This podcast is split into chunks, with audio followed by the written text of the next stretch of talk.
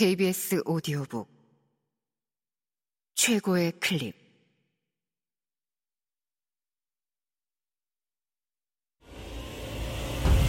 KBS 오디오북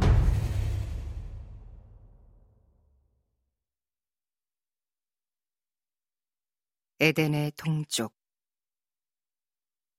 존 스타인백 지음. 처음에 그는 머뭇거리며 앨리스에게 군대 이야기를 들려주기 시작했다. 그런데 이야기를 하다 보니 갈수록 말솜씨가 늘고 참전한 전투의 규모도 거대해져갔다. 그는 처음엔 자기가 거짓말을 하고 있다는 걸 알았다. 그런데 나중에는 그 거짓말을 모두 사실로 믿게 되었다. 입대 전까지만 해도 그는 전쟁에 대해서 아는 것도 없었고 관심도 없었다. 그러던 그가 전쟁에 관한 책이라면 모조리 사들였다. 게다가 뉴욕의 신문을 구독하며 기사를 샅샅이 읽고 지도도 열심히 들여다보았다. 그 결과 예전에는 지리나 전투에 대해 전혀 아는 것이 없었는데 지금은 그 방면에 일가견을 갖게 되었다. 그는 부대의 전투, 이동, 작전을 비롯하여 부대에 속한 연대, 연대장, 주둔지까지 훤히 꿰찼다. 그리고 그런 모든 이야기를 줄기차게 늘어놓았는데 그렇게 하다 보니 자신이 정말로 그 부대의 전투에 참가한 것처럼 착각하기에 이르렀던 것이다. 그의 거짓말은 나날이 거창해졌다. 애덤과 그 이복 동생이 자라서 소년이 되는 동안에도 그의 거짓말은 계속되었다.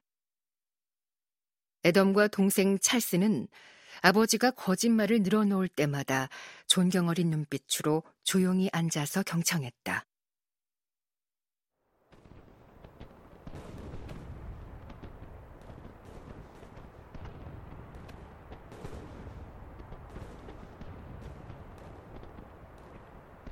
사이러스는 장군들의 사고방식과 작전 계획에 대해서 말했다. 그리고 그들이 어떤 부분에서 실수를 저질렀으며 어떻게 했어야 옳았는지에 대해서 설명했다.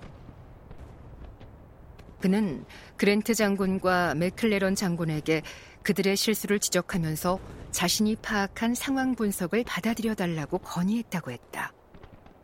그들은 번번이 그의 충고를 무시하고 넘어갔는데 나중에서야 그가 옳았음이 판명되었다는 것이다.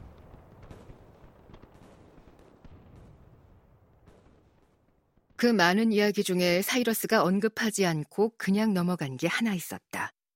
어쩌면 그 부분은 입 밖에 내지 않는 게 현명한 일이었는지도 모른다. 그는 자신의 계급을 졸병 이상으로 진급시키지 않았다. 늘 2등병 트레스크로 시작해 2등병 트레스크로 끝났다. 그의 이야기를 듣고 있노라면 그는 마치 역사적인 전투에는 빠짐없이 참전한 신출귀모라는 사병이었다. 그렇게 인식을 시키려다 보니 같은 시기에 네 군데의 전투에서 싸웠다고 말해야 할 때도 있었다. 그런데 그는 직감적으로 서로 밀접하게 연관된 사건들은 이야기하지 않았다. 앨리스와 아이들은 2등병인 그의 모습을 떠올리며 자랑스러워했다. 그는 대규모의 중요한 작전에는 빠짐없이 참전했을 뿐만 아니라 참모회의에 자유롭게 드나들면서 장군들의 결정에 동의하거나 반대하는 사람이었다.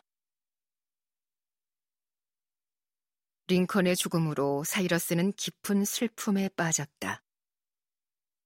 그는 링컨의 사망 소식을 맨 처음 접했을 때의 기분을 잊지 않고 있었다. 그래서 그 일을 이야기하거나 들을 때마다 눈물을 훔쳤다.